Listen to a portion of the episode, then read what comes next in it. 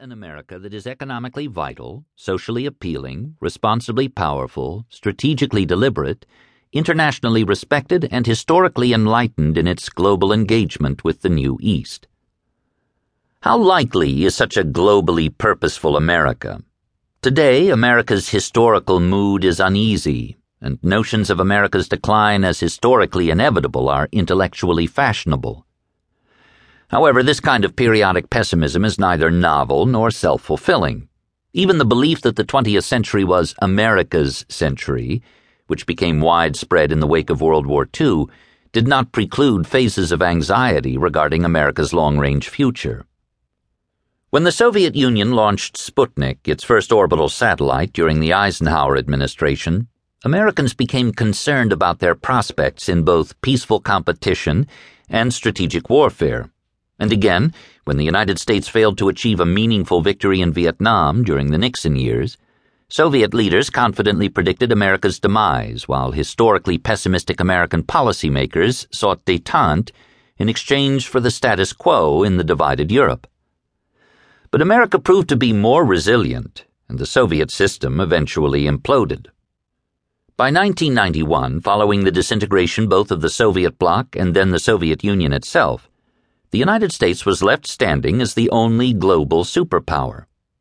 Not only the 20th, but even the 21st century then seemed destined to be the American centuries.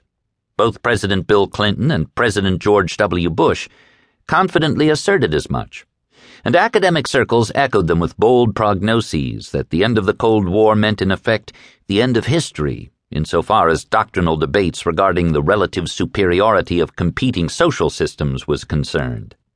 The victory of liberal democracy was proclaimed not only as decisive, but also as final.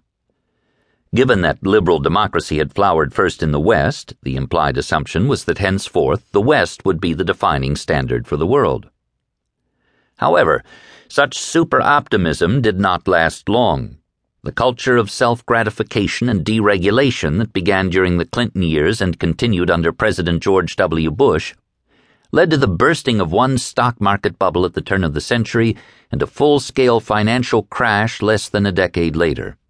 The costly unilateralism of the younger Bush presidency led to a decade of war in the Middle East and the derailment of American foreign policy at large. The financial catastrophe of 2008 nearly precipitated a calamitous economic depression, jolting America and much of the West into a sudden recognition of their systemic vulnerability to unregulated greed. Moreover, in China and other Asian states, a perplexing amalgam of economic liberalism and state capitalism demonstrated a surprising capacity for economic growth and technological innovation. This in turn prompted new anxiety about the future of America's status as the leading world power. Indeed, there are several alarming similarities between the Soviet Union in the years just prior to its fall and the America of the early 21st century. The Soviet Union, with an increasingly gridlocked governmental system incapable of enacting serious policy revisions, in effect bankrupted itself by committing an inordinate percentage of its GNP to a decades long military rivalry with the United States, and exacerbated this problem by taking on the additional costs of a decade long attempt to conquer Afghanistan. Not surprisingly, it could not afford to sustain its competition with America in cutting edge technological sectors, and thus fell further behind. Its economy stumbled, and the society's quality of life further deteriorated in comparison to the West. Its ruling communist class became cynically insensitive to widening social disparities, while hypocritically masking its own privileged lifestyle. And finally, in foreign affairs, it became increasingly self isolated while precipitating a geopolitically damaging hostility with its once prime Eurasian ally, Communist China. These parallels, even if overdrawn, fortify the case that America must renew itself and pursue a comprehensive and long term geopolitical vision one that is responsive to the challenge of the changing historical context.